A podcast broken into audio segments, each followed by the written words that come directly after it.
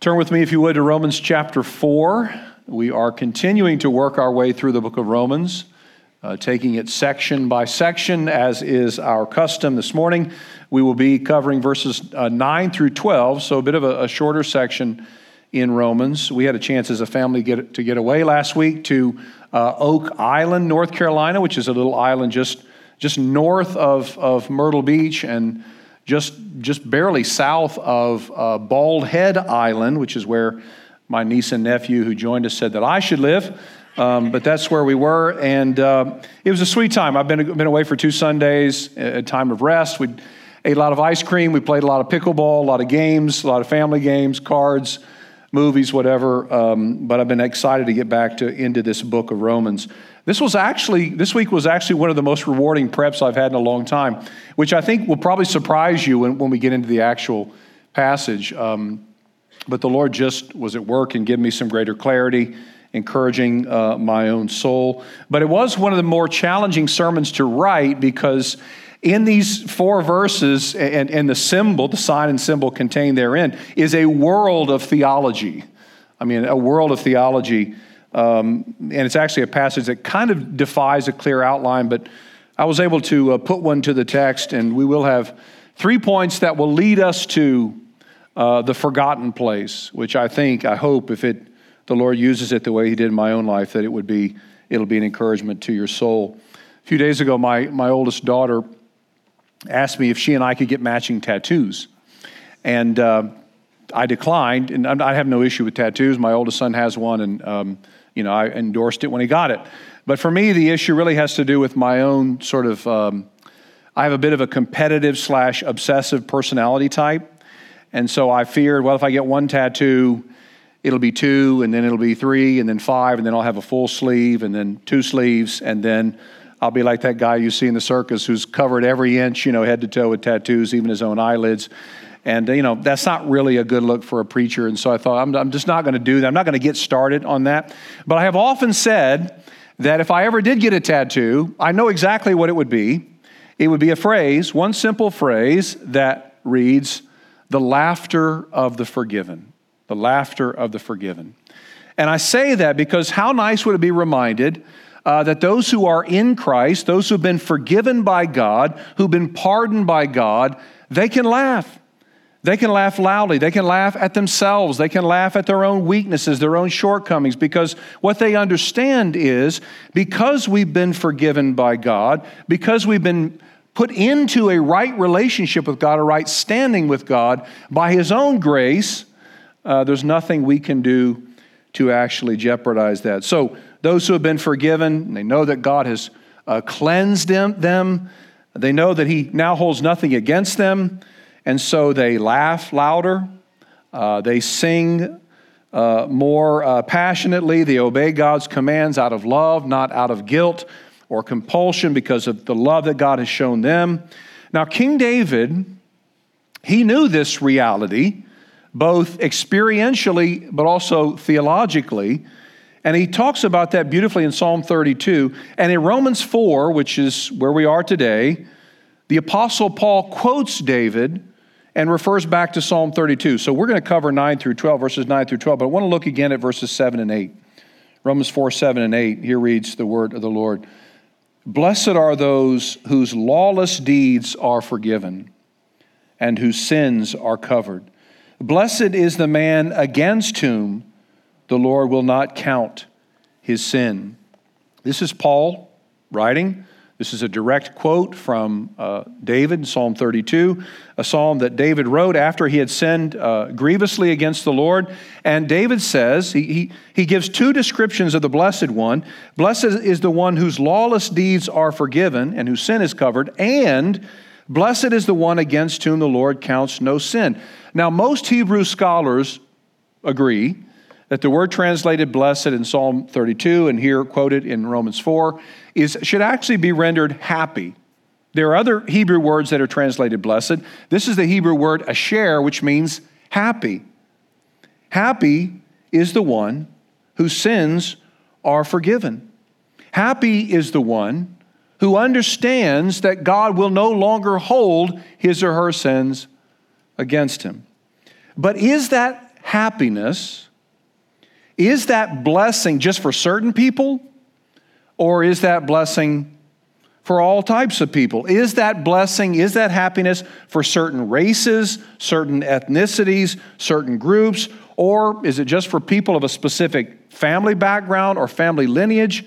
This is the question that Paul will answer, anticipate and answer in the section we're in this morning. And through it, we're going to see three things the way that God makes a promise, the way that we as humans uh, respond in a misguided fashion, and the way that God fulfills a promise. So, the way God makes a promise, humanity's misguided response, and the way that God fulfills a promise. Romans 4, verses 9 through 12. Is this blessing then only for the circumcised or for also for the uncircumcised? For we say that faith was counted to Abraham as righteousness. How then was it counted to him? Was it before or after he had been circumcised? It was not after, but before he was circumcised. He received the sign of circumcision as a seal of the righteousness he had by faith while he was still uncircumcised. The purpose was to make him the father of all who believe without being circumcised, so that righteousness would be counted to them as well, and to make him the father of the circumcised who were not merely circumcised, uh, but also, but who also walk in the footsteps of the faith that our father Abraham had before he was circumcised. You're thinking, why in the world was that a very rewarding uh, passage for you? Um, well, hopefully we'll see it here in just a few minutes. I, I mentioned a few weeks ago that we'd be talking more about circumcision in this series, and uh, today is that day. But it, I think it's actually going to be uh, don't fret. I think it's actually going to be pretty fascinating. So, Paul's answering the question who is it that receives the blessing of God's forgiveness? Who is it that actually is eligible for, we could say it that way, for, for the happiness that goes along with, that corresponds to being forgiven of all of our sins by God? And how was that forgiveness secured? Now, this is a very important question because there were those at this church in Rome, church made up of both Jews and Gentiles. Gentiles are just non Jews. And there were those in this church who said that God's forgiveness is only for the Jewish people. In fact, the Jewish rabbis of the day, uh, they taught that, that this blessed forgiveness was only uh, available to God's covenant people, the Jews. And their argument for this exclusive privilege uh, was we are Abraham's offspring. We have come from Abraham. We are the circumcised. They came from a certain ethnic and religious lineage, uh, but in this section, Paul will actually destroy that uh, particular notion by going back to Abraham's own circumcision and the way that Abraham received God's forgiveness. So we have to zoom out a little bit uh, for just a moment, moment and talk about covenant. Because circumcision only makes sense if we understand it in the context of covenant. So Let's start at the very beginning for just a moment. So we go back, and there is there's a time when there's only God. Only God exists. There are no planets. There are no plants. Uh, there are uh, there's no world. There's no galaxy. There's no stars. Just God. There's even not even time at that point. Only God exists, and God has forever existed. And this God who's forever existed, who's real, who's actually with us even now, um, he is all powerful and he is glorious in splendor and he is awesome and majestic. And he's so powerful, in fact, that he just says the word and the world is created. Well, this living God who's always existed, never not existed, he decides, he makes the world and everything in it, including human beings who would reflect his image. So, and God made them male and female. In the image of God, uh, he made them. But these human beings are, are nothing compared to God. They are created. God is the creator. God is, again, transcendent infinitely glorious, holy, and perfect. He needs nothing from anyone. He says to the ocean, You can go this far and no further. And the ocean only goes as far as He allows. He says to the lightning bolt, Now. And the lightning strikes, phenomenologically speaking. He, deny, he designs and makes all the creatures. But his greatest delight, His greatest delight is actually in human beings, those made in His image. But, but, because He is transcendent, and because He is infinitely powerful and glorious, because He is such an awesome God, His relationship with humanity is not as a, it's not a peer relationship. It's not one of equals. Because his, he is God, his dealings with man can never be casual. They can never be laid back. They can never be flippant. Any relationship that God would have with his creation, him being the creator of the universe, is solemn and serious, and it only exists on the creator's terms. Well, God decides, determines, we should say, to condescend to humans and engage them in relationship. Fallen humanity at one point. And he does so by way of covenant. Covenant is critical to rightly understand the whole Bible. In fact, the Westminster Confession and later the 1689 London Baptist Confession says it this way The distance between God and the creature is so great that although reasonable creatures do owe obedience unto him as their creator, yet they could never have any fruition of him as their blessedness and reward, but by some voluntary condescension on God's part, which he had pleased to express by way of covenant. So think of it this way. You know, we make promises all the time. We make promises all the time. We say, I promise you, for example, I promise you I'll always be there for you. I promise you, I will never let you down. And we also, we, we pledge our commitments to people. If you have a, a young child who went to school this week, as, as many of you did uh, do, uh, you probably said to your, your son or daughter, I will be at this particular spot at 315. That's, that's the commitment you make. And, and I'm sure you were there when you said you're going to be there.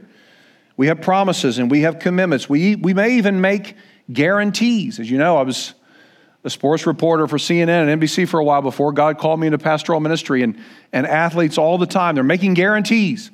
I guarantee this victory. I guarantee this will happen. We do it maybe not with, with you know, wins and losses, but we do it all the time. I guarantee that you'll love this meal, we might say. I guarantee that uh, you won't find a friend like you find with me. Now, and those are all fine.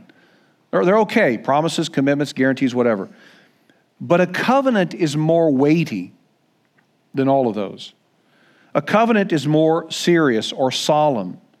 A covenant is a binding agreement between two parties with the promise of blessing, that is, for sticking with the terms of the covenant, and the promise of judgment for violating the terms of the covenant. Here's what how pastor and theologian Carlton Wynne defines it. He says, A covenant is a divinely established bond between God and man with promises and obligations. God engages humanity by, a, by way of a solemn agreement called a covenant.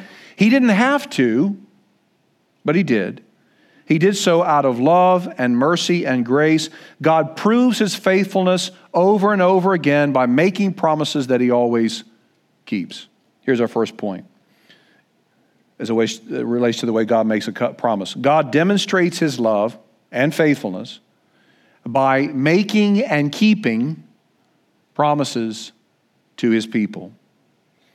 Now, because you and I make promises that we fail to deliver on, we sometimes project that onto God. And so we read about the promises of God in the scripture, and we know that, that God himself says that he cannot lie, but we don't really, we're not really sure if we can trust God's promise. I mean, because again, we're looking at it through the lens of our own experience and our own failures. And so we say, well, I don't know, you know, we, we, we make promises to people. I promise you that I'll do this, and then it's only a short time later that we fail uh, to fulfill that promise, and then we say, I'm so sorry, and then we explain, you know, why we didn't deliver on that promise. It happens all the time. And so I frankly, I, I actually, and I, I fail at this, but I try not to say to anybody, I promise, because I have no idea what's going to happen. I mean, I have no idea. Anything could come up, anything could happen that would prevent me from that, so I don't want to do that fail to keep a promise, but we do. I do. But God never fails to keep a promise.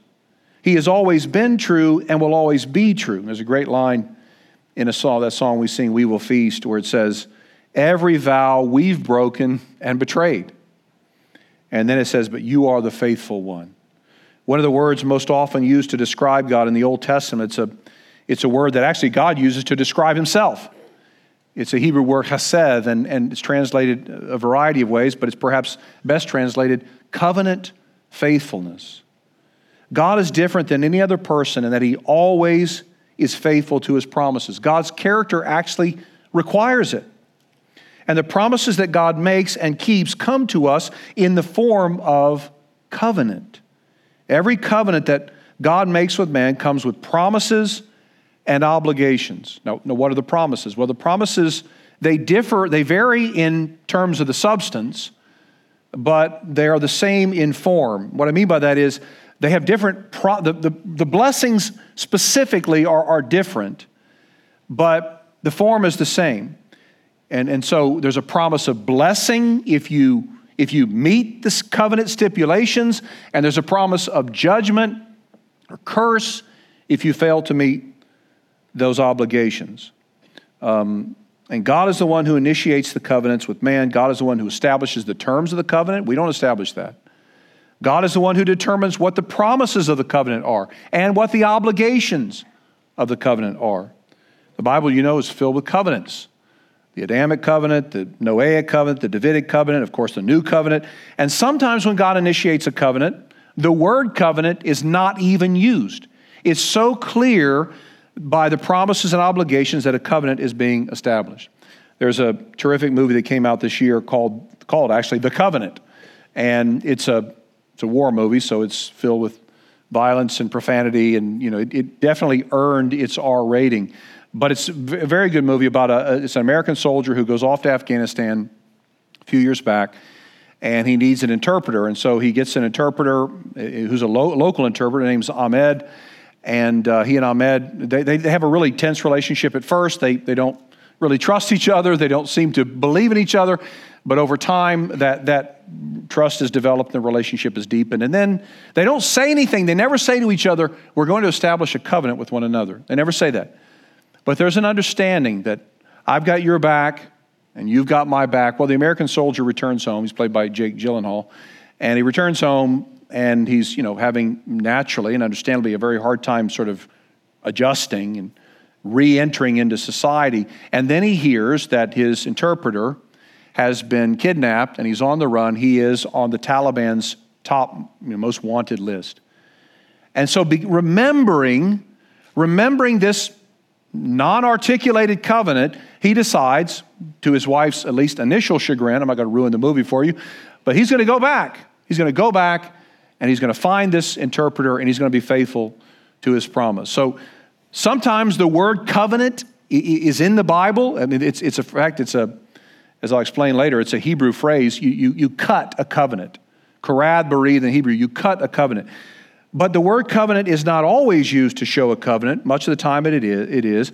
And when two parties enter into a covenant, they did so by way of a covenant ceremony, which included two things it included oath taking and blood sacrifice. So, oath taking and blood sacrifice. The two parties would take an oath. Of course, if you, you know, you've seen, you've ever been to a, a, a wedding, which I'm sure you have, uh, you've seen people enter into an oath with each other, uh, enter into a covenant with each other, that is to say, by promising vows and taking an oath. Um, but in ancient covenants, there would also be blood sacrifice. Again, you would cut a covenant. Now, what would happen is, typically, as an animal would be cut in two, into two pieces, the pieces of the animal would be spread apart, and those who, the parties who would enter into the covenant, the one upon whom the obligations fell would actually walk through the parts of the animal that had, that had been put apart, split in two. Now, that did two things. It symbolized two things. One, what we're doing today cannot be reversed. Okay, you can't take two parts of a dead animal, put it back together, it doesn't work. The other thing was symbolized, which is very important, is the person entering into that covenant was saying, May, may I be like one of these, may I be like this animal should I fail to fulfill the obligations of this covenant. So basically, the person taking the covenant was invoking upon himself or herself a death curse Okay, going back to Romans 4 and Abraham. Some 4,000 years ago, God made a covenant with Abraham. His name was Abram at the time, who was a sheep herder from Mesopotamia.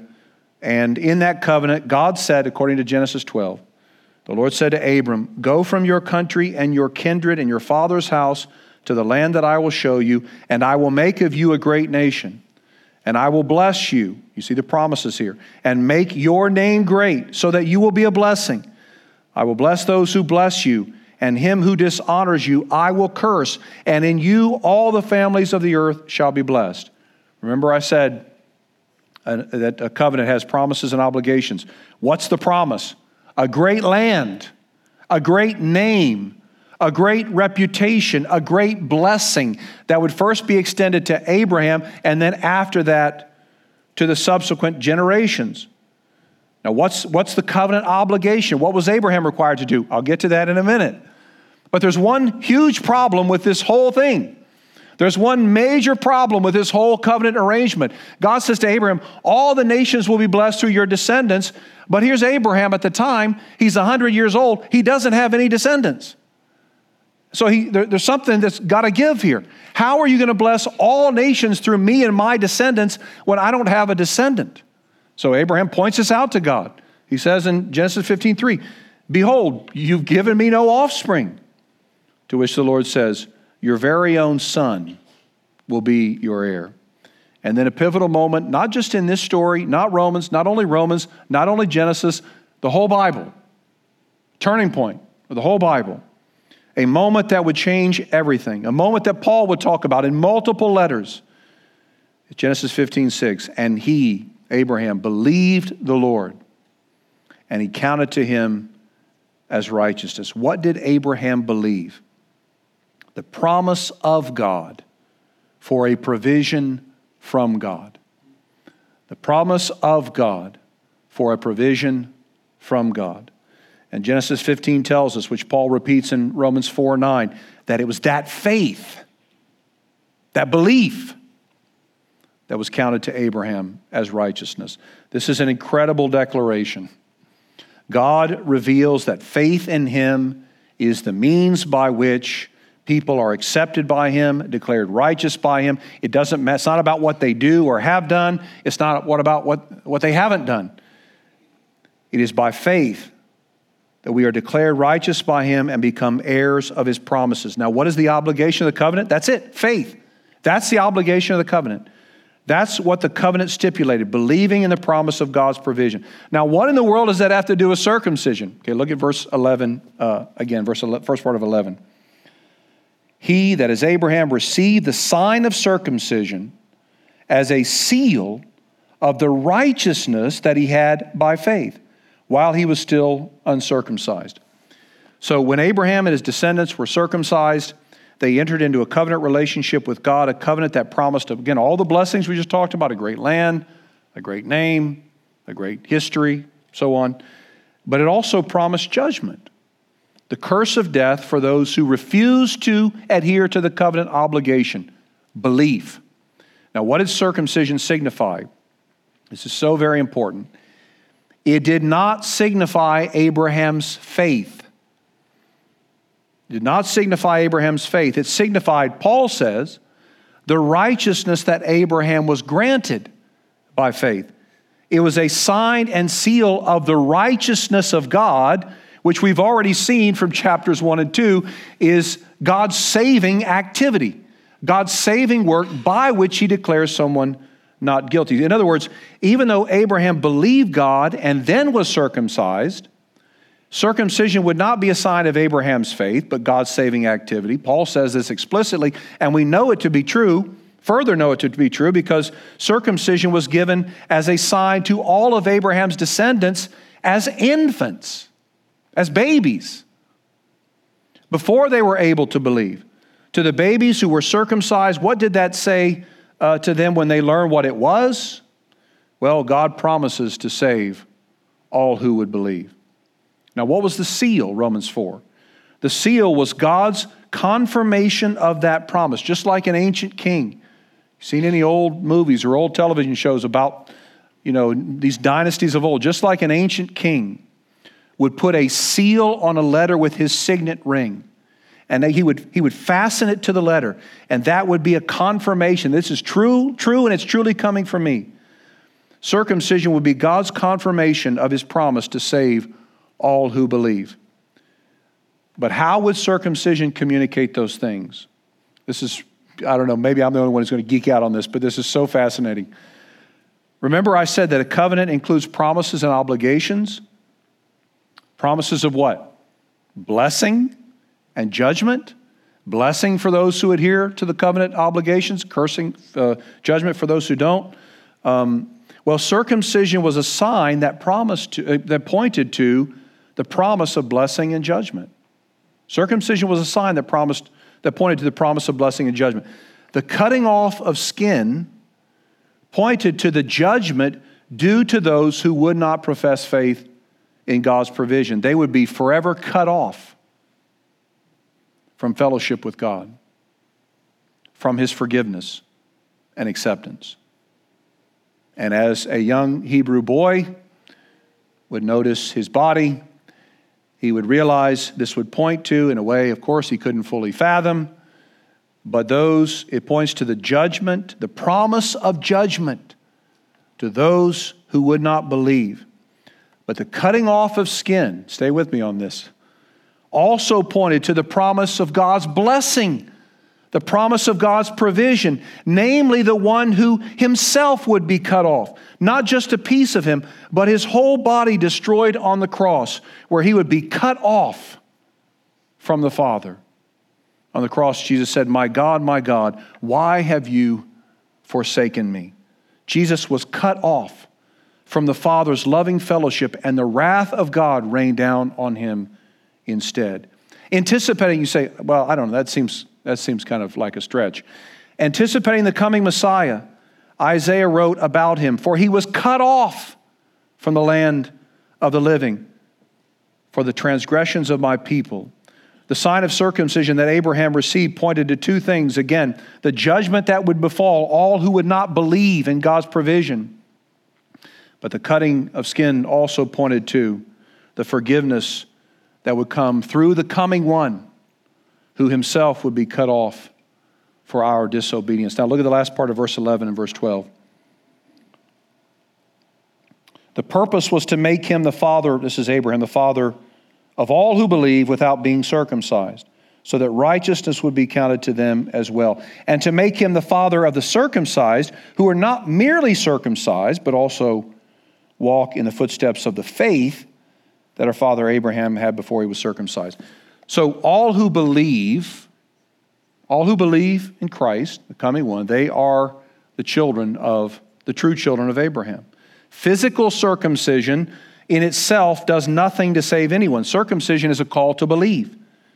That's what verse 12 means. It's not those who are physically circumcised, merely circumcised, who are saved, but those who follow in the footsteps of the faith of Abraham, and I, i.e., those who believe. So here are the, the four things that circumcision did it was a sign, that is, say, it, it pointed to the blessing and the curse of those uh, of the covenant.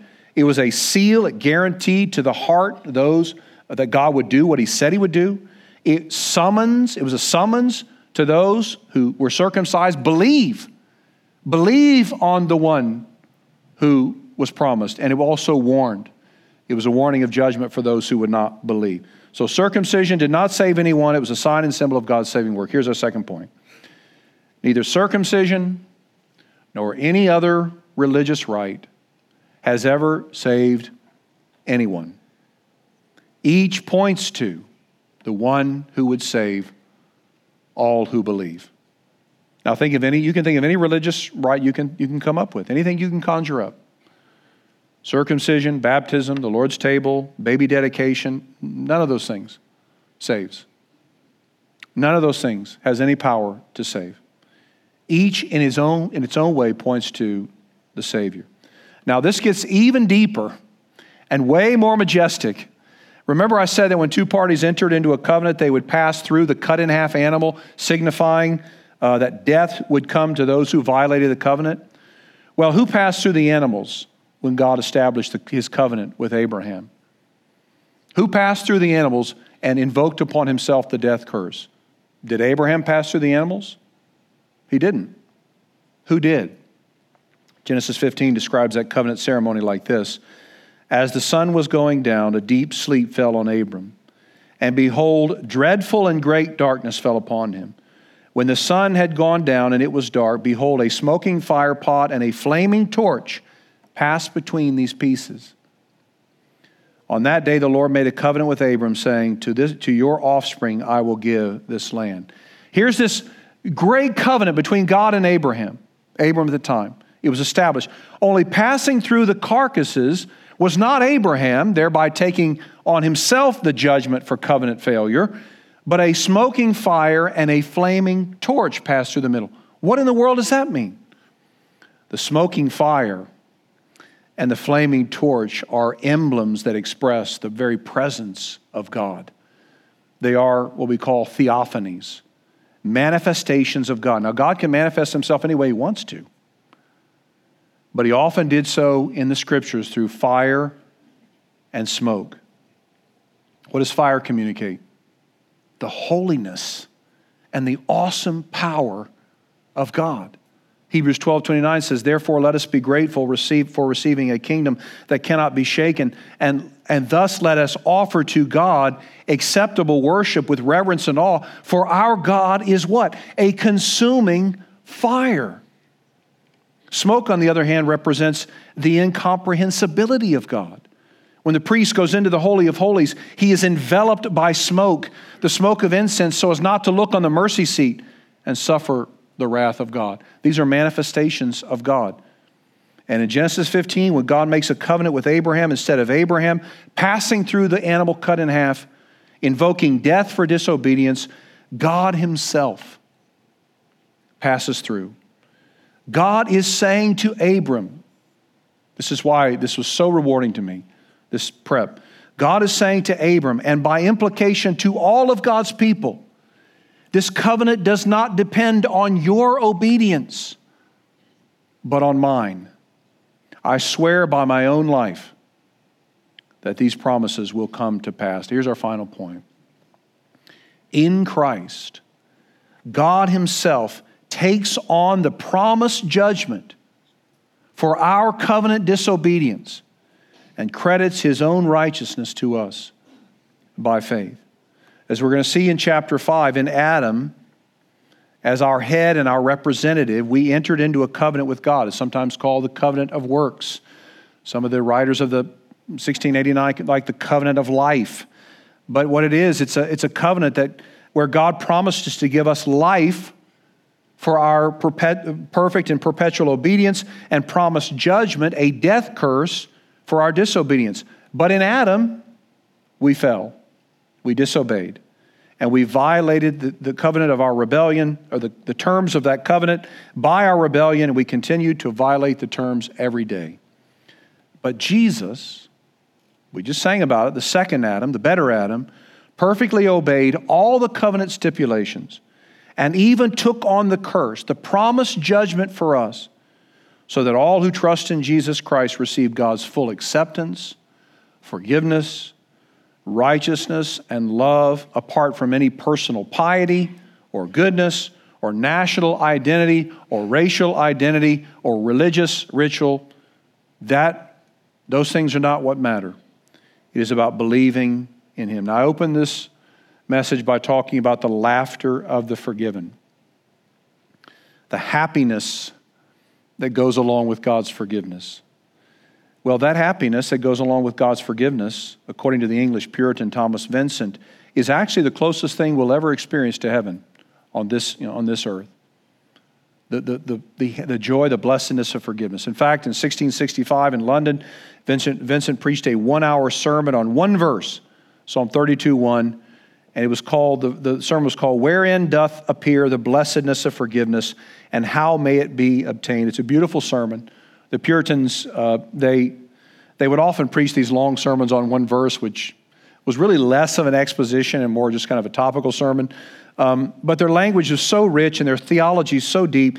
And here's what Vincent said in that sermon about forgiveness Pardoned persons have the beginnings of heaven here, in this life, in the work of grace, and sometimes foretastes and first fruits of it. In other words, the greatest joy that we can ever experience on this life is the recognition of, at the very soul level, that we have been fully and completely forgiven.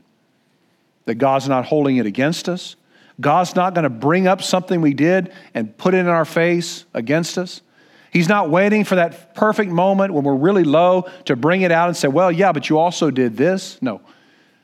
That joy comes with being forgiven, knowing about our forgiveness, understanding our forgiveness. Think about what you desire most when you get to heaven. Certainly, it's to be with Jesus.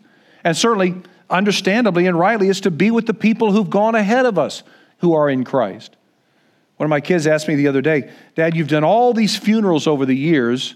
Which funeral was the hardest to do? In other words, what, uh, who did you realize that you would miss the most? That's a, that's a tough question. One reason we look forward to heaven is to be with those who've gone on before us, but there's another reason. We long to be free from guilt. We want so badly to be free from shame, to have all of that lifted, all of that expunged. How nice will it be to never feel again like you've disappointed someone who loves you? That is what those who have been forgiven get a foretaste of, even here on earth with God's forgiveness. Now, when the scriptures talk about the Messiah being cut off, they speak of him being cut off from the land of the living. Psalm 88, a messianic psalm, describes the Messiah as being cut off and put into the land of forgetfulness, the forgotten land, the forgotten place. When we think about forgetting something, we think about, you know, there's something slipping our mind, or maybe, you know, we, we don't, we can't bring it, we can't recall it. But in Hebrew thought, forgetting went well beyond the realm of thought and into the world of action. What I mean is, forgetting referred to an act that demonstrated that the forgotten thing is no longer a factor, it doesn't even exist anymore. When Jesus was cut off for our sins, signified by circumcision, he not only paid for our sins by virtue of his death and resurrection, he took our sins to the forgotten place. They were not just cast out of mind, but your sins, your failures, your most egregious crimes, my sins and my failures, they were, they were not just sort of put out of mind, they were decisively and forever eliminated. They no longer exist. They will never condemn us. You may be haunted by the things you've done. You may be ashamed of the sins you've committed, and maybe, maybe you're even unwilling or unable to talk about those things. They bring so much pain, so much shame, and they may resurface in your mind and bring you guilt or embarrassment or shame. But if you're in Christ, your sinful past has not just been put out of mind, it no longer exists to God. It has been taken to the forgotten place where it has been decisively and forever eliminated. Instead, God sees you as perfectly righteous, blameless, and pure, forever secure in His love, not because of anything you have done or could ever do but because of the one, the second Adam, the last Adam, the one who was faithful to obey all that God has commanded and who lived and died in our place so that we would receive all the benefits of his obedience, his death, and resurrection by faith. Let's pray.